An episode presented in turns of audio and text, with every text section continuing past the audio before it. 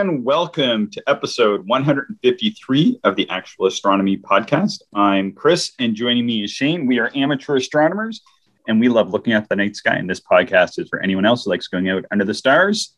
Uh, you've got a bit of a shout out to do here uh, first, Shane, to uh, some of our uh, one of our supporters, I think at least. So uh, I'll let you uh, do that, and then we'll carry on with a bit of a Q and A. Yeah, yeah. Thanks, Chris. Um, yeah, we have a new Patreon. So uh, thank you very much, Sean. We definitely appreciate the support. Um, we've said it many times, but uh, just a kind of a, I guess, a reminder that uh, we do have a Patreon, and and anything that we receive there really just goes back into the podcast, covers some of our uh, some of our expenses that we have uh, for the hosting and all that. So we definitely appreciate it. It allows us to really just focus on delivering the podcast, and uh, you know, something we enjoy that we'll keep doing. And uh, yeah, just a big thanks to Sean and and really all of our uh, our Patreons. Um, definitely appreciate it. Yeah, thanks so much, everybody. It does uh, give us the opportunity to to continue doing this. We do it as a, as a labor of love, um, but there are uh, you know some some expenses in making sure that it has decent quality um, and that the the podcasts are available to to everybody for free. And certainly, we're getting uh, lots of listeners, and as such, we've had a recent email from Corey. Actually, two of these are are getting on to I think maybe a few weeks old, and uh, we've just been compiling them. And uh, I'm going to read the first email from Corey, which is some questions for Shane. So uh, I'm going to kind of put those to him. If you're ready, Shane, I'm going to go ahead and read the, the email from Corey. All right. Sounds good. All right. So Corey says, thanks so much for producing such a wonderful podcast. Well, thank you for thank you for listening. I know it is a is a large time commitment and it's very much appreciated. I'm listening to the episodes chronologically. Uh oh. so, some of the early ones are our quality wasn't as good. It wasn't like as good. Right. And and when we were beginning, we, we decided that we would just start recording and putting podcasts out instead of um, testing and doing all the stuff that we do in our day-to-day lives uh, at work. So that, thanks for bearing with us. Um, and he just finished the double star episode, which he enjoyed, which is great. So he's got a question for you, Shane. He says he's considering purchasing a Tak, Takahashi FC76 DCU, which is telescope you own, and says he's pretty new to astronomy and currently using an eight inch Dob that has been great so far. He says, Unfortunately, I live in a very light polluted area in the suburbs just outside a major city. And so far, all my observations have been done at my nearest dark sky site, which is uh, a local astronomy park, which is that sounds super cool. It's uh, about an hour south of him. So uh, he would like to get a smaller ref- refractor that would complement his eight inch Dob uh, for observing at home amidst the light pollution, as well as uh, serving as a travel scope. Uh, he says, I'm pretty new to this, but tend to dive headfirst into my hobbies quickly and, and going down the rabbit hole. So he's uh, very interested in lunar, planetary, uh, open and globular star clusters and double star observing, and believes that Tak would excel at. Um, so, what what do you think, Shane? Should should Corey go with the Tak? Um, yeah, well, I I love it. Right, the Tak is a, a phenomenal telescope. Um, I think that a, a three inch refractor is is you know probably one of the better uh, grab and goes or or like smaller portable telescopes that you can get. It's it's a great blend of aperture and portability. Um, the nice thing with the Tak is it, like the 76 uh, DCU is just how light it is. It's uh, it probably is comparable to some you know 65 millimeter telescopes or, or you know uh, ones of smaller aperture probably weigh about the same uh, tak just uses some ultra lightweight stuff that that really um, you know makes it an easy telescope to mount. Optics are first rate. Um, the focuser is is definitely the weak point. You know it's a single speed focuser so you'd have to do some some aftermarket stuff if you want dual speed. And then um, you, you have to get used to using some extensions because the draw tube on the focuser is only like an inch and a half or two inches something like that. It's not a lot.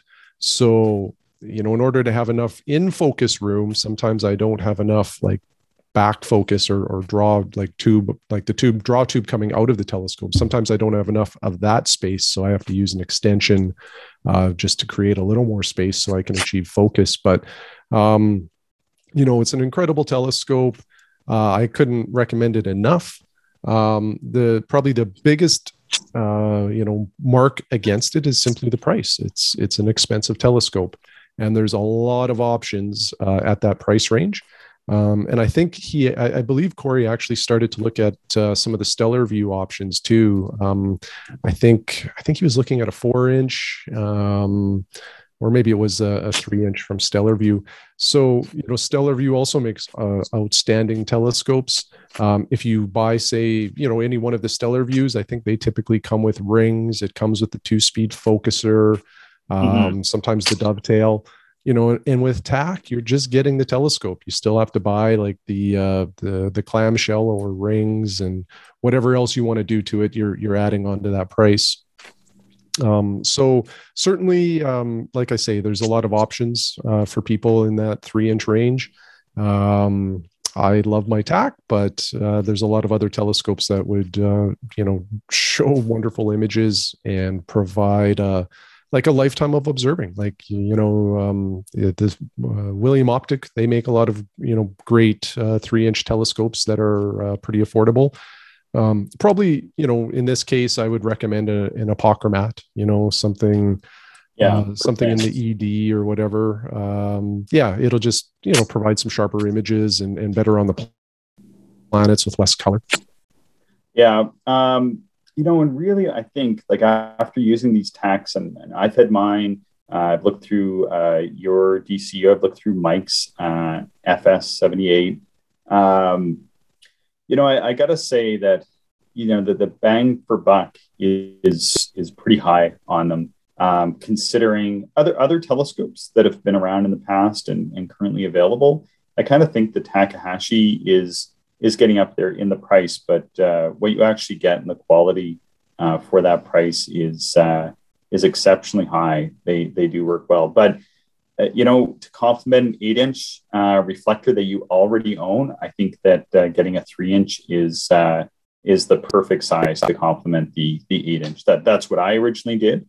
Um, I think that's what you did as well, Shane. I think you went from your eight inch to to a William Optics 80 millimeter, which which is exactly what I had done as well. So, yep. um, but but with the with the tak, um, what you're probably getting, and, and I, I, haven't looked through as many of the recent William Optics or other scopes, but um, what what you may notice with the Takahashi over other telescopes is that um, they just don't really have any of the secondary color at all, uh, sort of bar none, and uh, that that's pretty rare, even in apochromatic. Usually we'll still see some color. I can see just like just like the small smidge of green under certain certain conditions. Um, that's my secondary color. Um, but uh, boy, it's uh, it's pretty tough to see, and uh, I, I, don't I can notice just barely in in the other uh, three inches, but it's it's pretty tough to see. So uh, you really don't get any any secondary color um, much at all. So I think think that'd be good.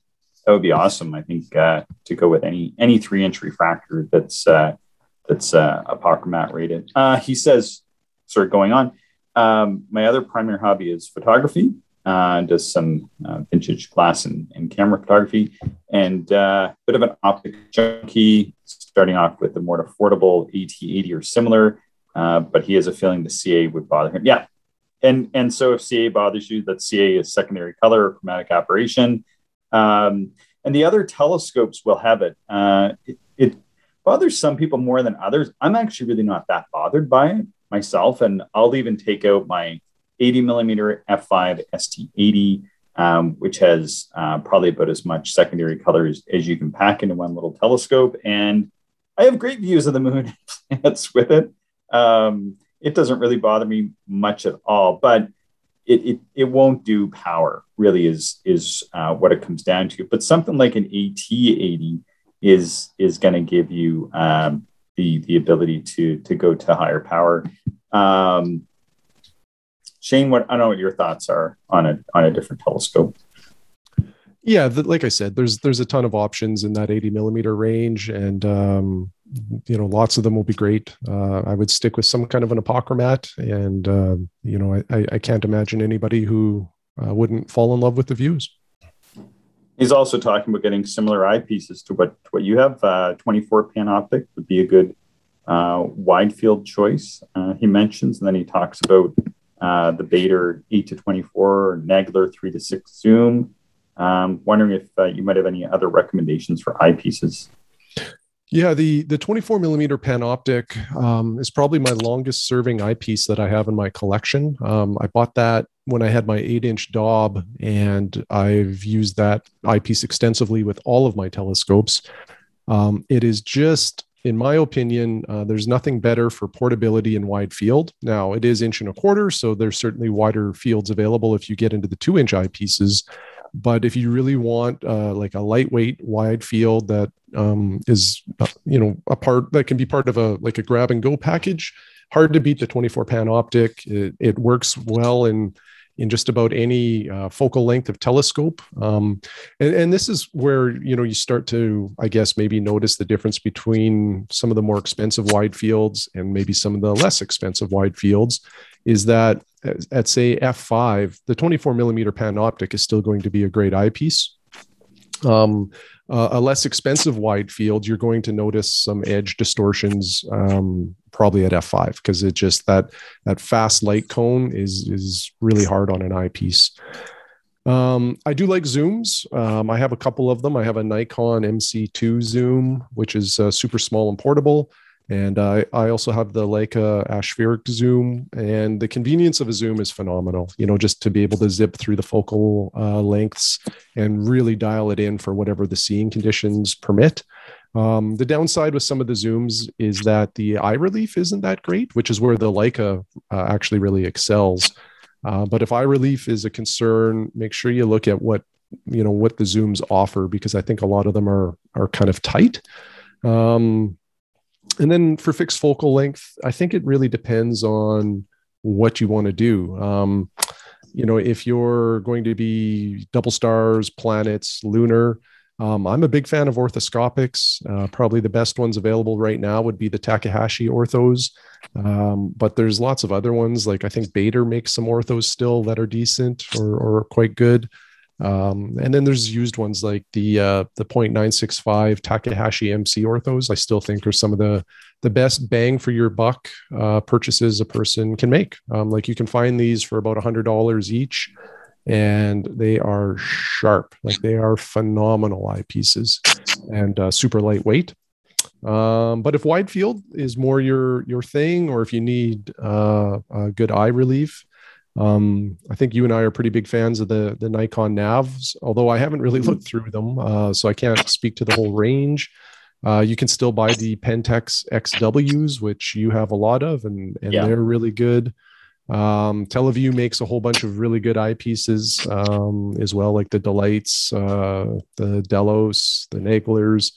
Um, and then, you know, I think Explore Scientific has a, a, number of different ranges out there. So, you know, there's a pile of eyepieces and, and, you know, I'm a little hesitant to really give eyepiece recommendations. I like to talk about the eyepieces I use and why I like them.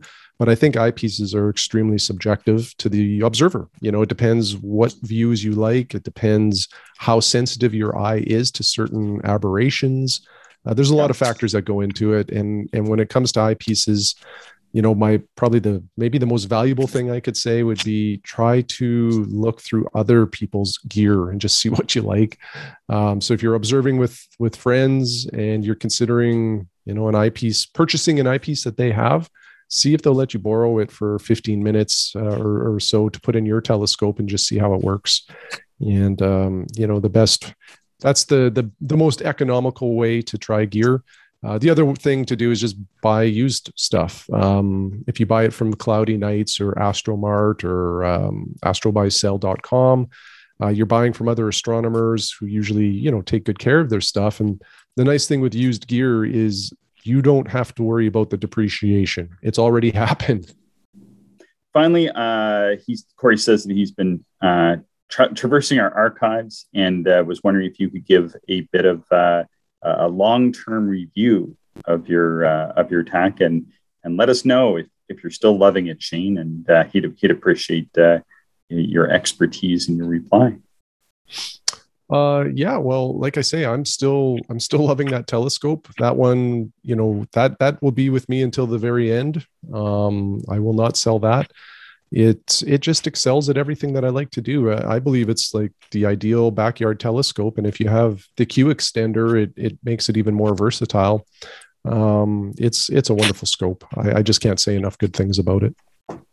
Yeah, I came pretty close to buying the the DCU myself. I, I'd intended to buy it and uh, I gotta say, there's not that much difference between the four inch and and the three inch. Like I, I've I've had my scope out with your scope. I've had my scope out with Mike's scope, and honestly, I really think like it's it's splitting hairs. Like I can see the difference, but it's not uh, it's not a massive difference between these these Tak threes and fours. It, it's there, but uh, I, don't think it I don't think it's going to be something that uh, you know, especially if you're just sort of looking for a telescope um, and to complement a larger telescope, I, I, think the three inch is definitely the way to go.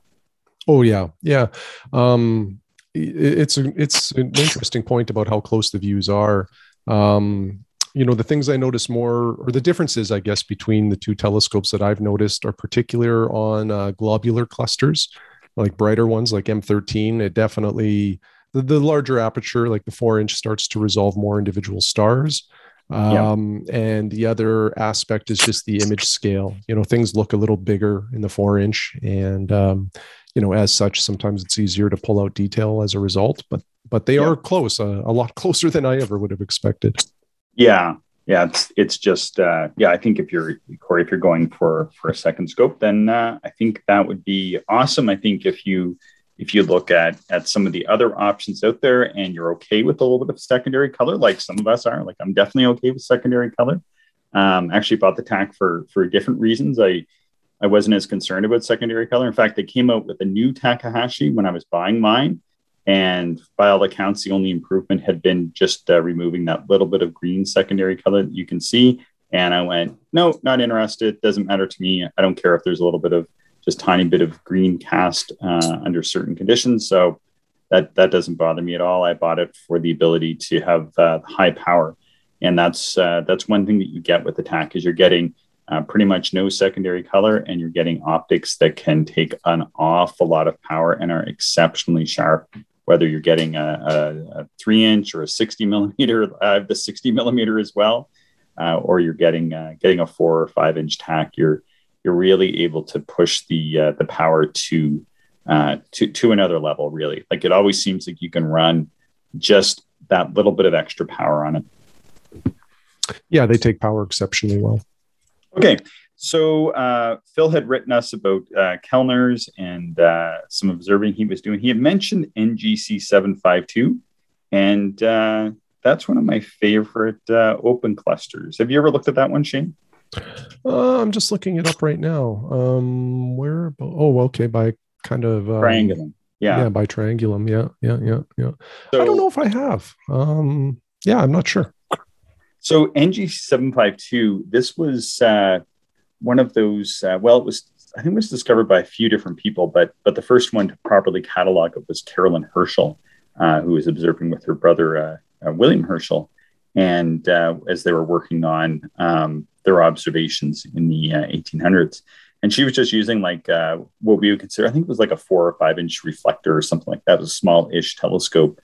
And, uh, and she picked it up. But you can actually see NGC 752 with your unaided eye.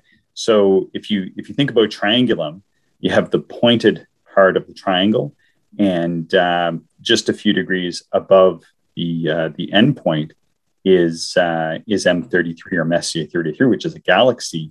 Um, and then NGC 752, this big open cluster, is off of the other side. So if you use the two stars at, uh, I guess, the, the wide part of the triangle as a pointer uh, north, uh, you go up about three of those and you'll see sort of a hazy spot if you're at a dark site or if you just have a pair of binoculars. It's a beautiful binocular uh, cluster, just looks fantastic. Um, personally, I think that was discovered originally by uh, G.B. Hodierna, probably around, uh, I think like in the 1620s or 1630s or something like that. He, he was probably the first person to, to write about it.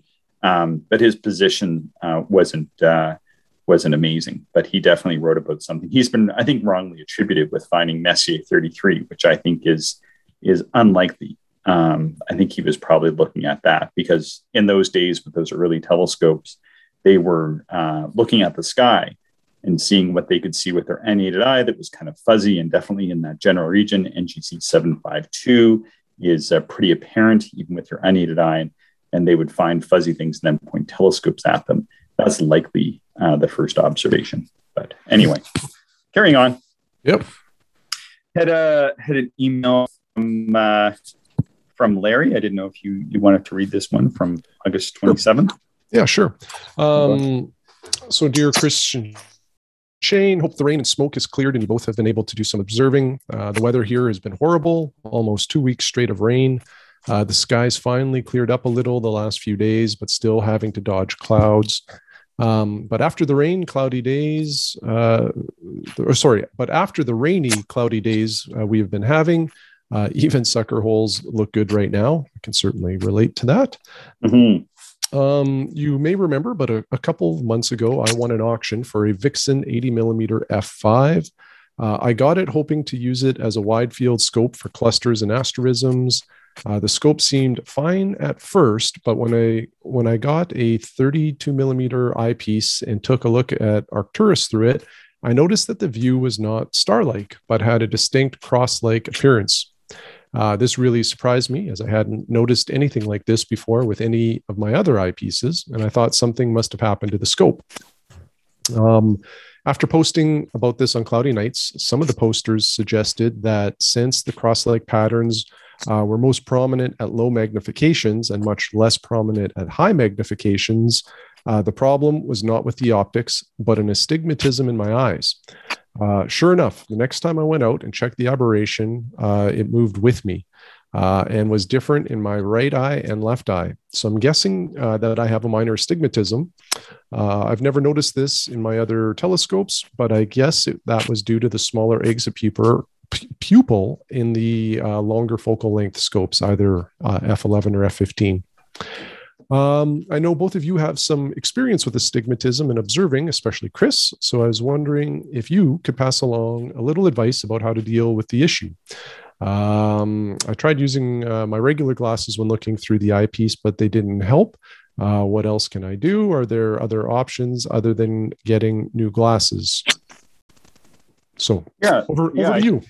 yeah, I, and I, I really, really love this email from Larry. I really appreciate you sending this to me and uh, been been eager to uh, to get onto it because yes, I have uh, tons of astigmatism. Um, there's there's a few different things uh, you can try doing. So one is that sometimes the telescopes, especially the 80 f5s, can have a little bit, and so you're adding astigmatism to already uh, astigmatic optics. And so um, one of the things to do is to pop off the lens hood and make sure that the retaining ring on the lens cell isn't overly tight on these 80 millimeter f5s. And you can find instructions on how to do that on cloudy nights or just by Googling it. Um, it's there's even some great videos on YouTube um, for doing that. If, if you Google it around, you, you can see how to remove that, that pressure. And that way you're not compounding your astigmatism um, with, with maybe a little bit of astigmatism that is in the optics. Um, the other thing to do is, um, well, there's there's uh, there, there's eye fatigue that we all suffer from. So make sure, like, if you're working on a computer during the day, um, that, that, you're cognizant or, or you keep that brightness down. That you make sure that your color settings and the tones are pretty good. Um, just make sure that you're not straining your eyes uh, as much as possible. Like, take care of them. If you're going outside, make sure you're wearing your sunglasses um, and that kind of thing, because that definitely can make a difference. Like if I'm tired or my eyes are, have been strained all day, um, it will be much worse um, than if I'm taking better care of my eyes and if if I'm not uh, staring at screens uh, as much, or or if I am controlling uh, the brightness. Um, you can get up and make sure that you're looking out uh, like a window or something. If you're working in office like I do, um, you know, a few times an hour, like get up and make sure you're looking at something more than about 30 or 40 feet away um, for about three or four minutes, uh, several times an hour, because that will actually cause your eye uh, to relax. Um, in the past, I've used so if I don't wear my glasses and I'm using low power, the view is just terrible.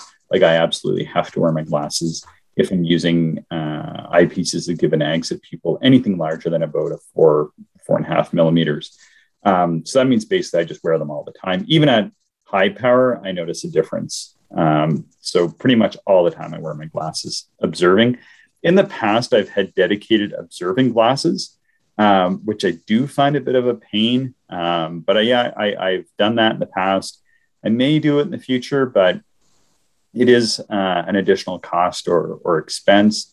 And what you can do if you're looking to go down that route, um, and I have done this, is you can either buy a pair of what are called flippers, diopter, diopter flippers, and uh, these are not for swimming. You're, you're, they're like a they're basically like a little set of what the eye doctor uses in that machine when they're kind of saying, does this view look better or does that view look better? And uh, you can buy a few sets of these for not a whole lot of money, and you hold them up in front of your regular glasses when you're out at night, and you can actually see if having a custom-made pair of glasses uh, would work for you without uh, without that added expense. Um, some people have found that, that using the TeleVue Dioptrx uh, works pretty good, which is a device which can go on the TeleVue eyepieces um, that can help with astigmatism for those of us that have it. You have to make sure it sort of matches your uh, prescription or whatever, and it's and it's not uh, inexpensive.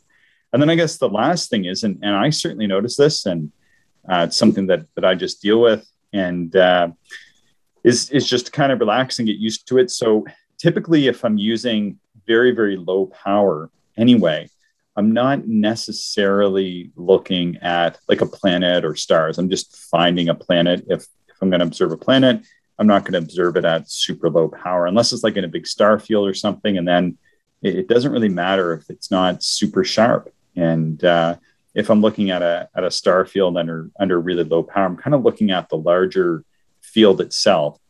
And I find it's it's not too bad. And I can kind of ignore it depending on um, what I'm looking at. So if I'm looking at something like the Andromeda Galaxy, like I was the other night, um, I'm really focused on sort of the gauzy nature of the galaxy and maybe the star clouds in, in the galaxy than I am on uh, on maybe some of the field stars, whatever. And they're all pretty faint in that area anyway. But yeah, if you, if you take your, if I take my 80 millimeter f5 and I point out a bright star or a planet, 100 percent, I'll, I'll see the same things you you've described exactly. But uh, but typically that's not what I'm observing uh, with it.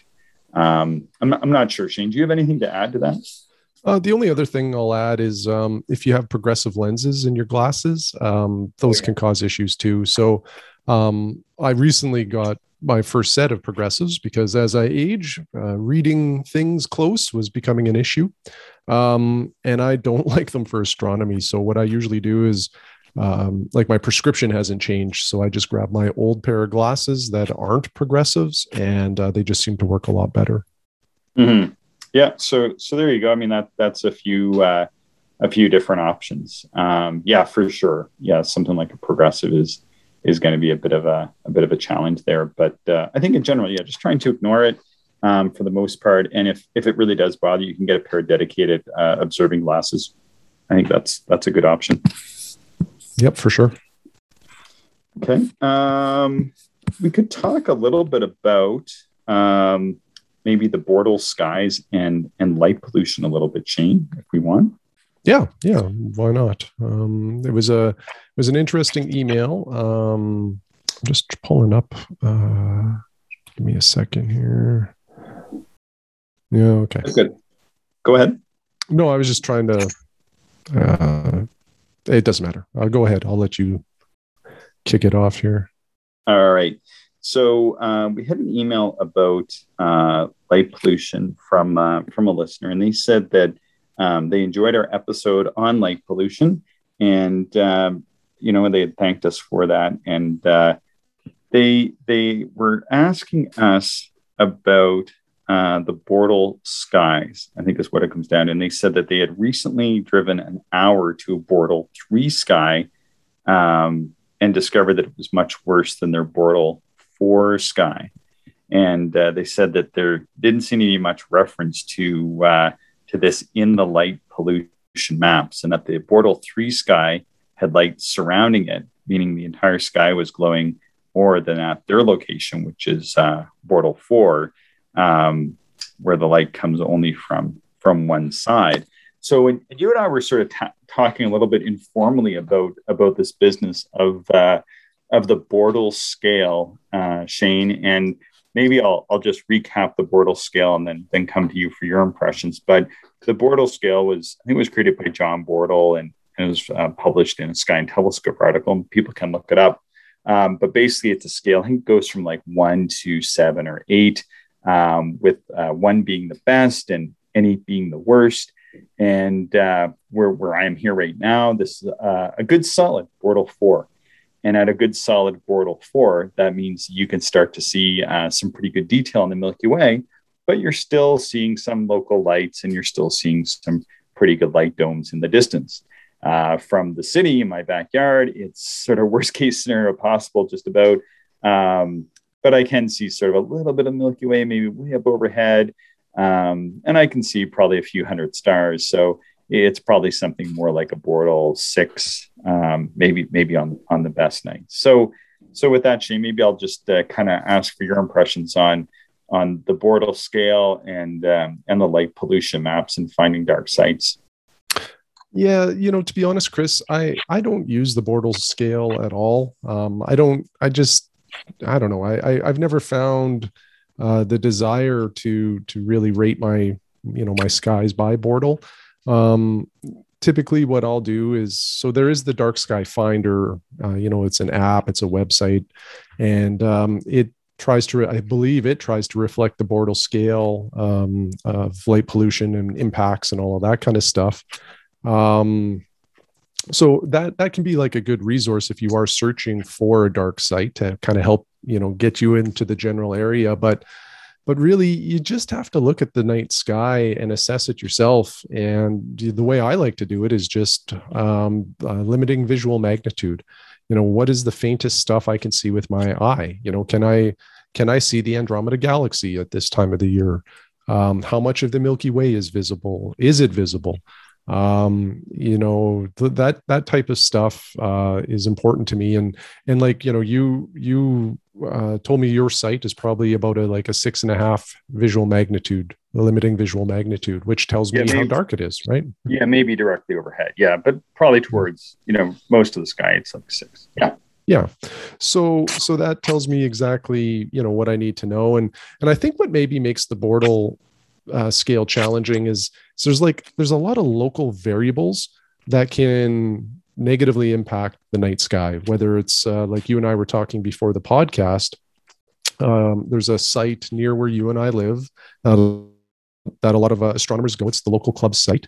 Um, and one of the kind of you know i guess annoying things about there like it's a somewhat dark site. It's you know close to the city so it's not super dark but there's a highway right beside it that has a fair amount of traffic. So you have headlights, you know, that will spoil your views, but really don't necessarily factor into the Bortle rating.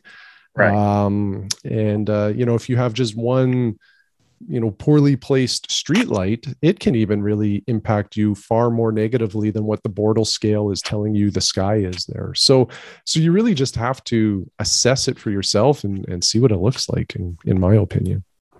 Yeah, and I I think that the the Bortle like I find it, it it's sort of like a funny thing because I feel like the Bortle scale is a little bit more complicated and it is um, it is sort of an evaluative thing um, where I think when when it was created um, he was trying to uh, give you a way to um, assess a site and then place a rating on it and then that would give you the comparison to other sites. Mm-hmm. But I think the way that people are actually using it um, on the light pollution maps is they see that the area is a yellow zone or a green zone or an orange zone, which are going to be typically your better zones near a city.